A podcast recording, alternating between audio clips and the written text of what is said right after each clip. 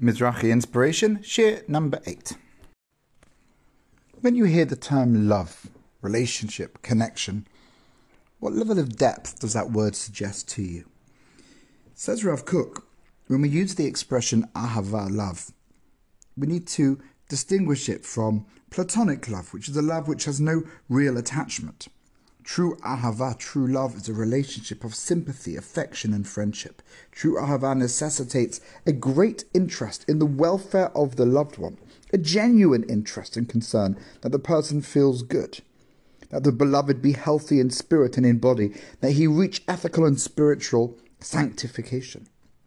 The love of mankind needs to reach a great exalted level to a sublime yearning that there be no ethical poverty, that it's not fake.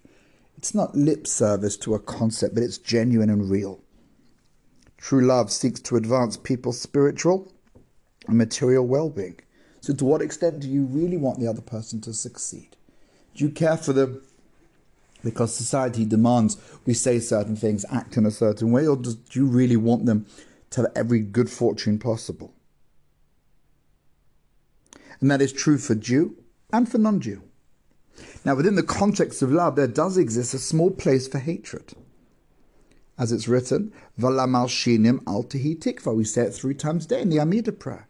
For the informers, let there be no hope. May all of your enemies be swiftly cut off.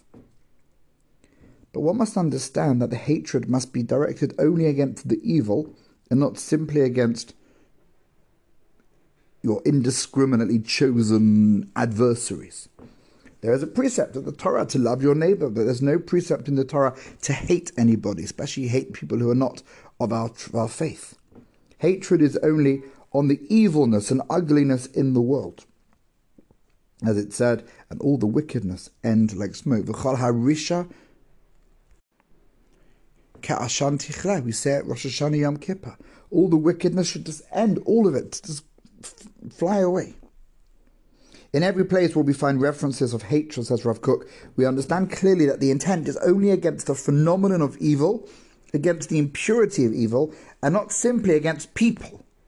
It's wickedness, not the wicked ones.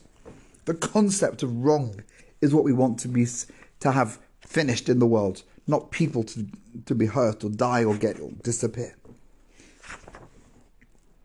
There are different versions of this wording of the Brach and the Amida prayer different nuscha'at. May all of the blasphemers be instantly destroyed and all of the wicked be instantly destroyed. What is the difference? Two different texts, different traditions, Ashkenaz, Sephardi. So one version is, may all wickedness be instantly destroyed. This is to be directed to our present situation in our time, when the national aspirations of the nations are united with forces of evil to the point of inciting wars. The intent of the hatred is only against the evilness which disrupts the unity of all nations. Let's end by coming back to something that's fundamental about our people and our national purpose. The task of the Jewish nation is to lead the world to its optimal development, to the perfection of all of creation. Out of this perfection, everything in creation will act to bring honor and glory to Hashem the spirit of idealism to bring goodness and perfection to the world by uplifting everybody. And to, say everyone recognizes Hashem is embodied in the very essence of who our people are. And when does all this happen? Our vital role comes to life when the nation of Israel returns to its land, when it returns to being a sovereign nation alongside all of the other nations.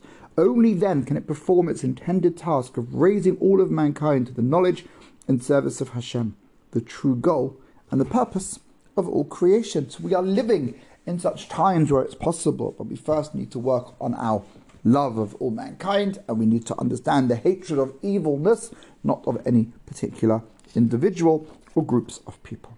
My friends, have a wonderful day.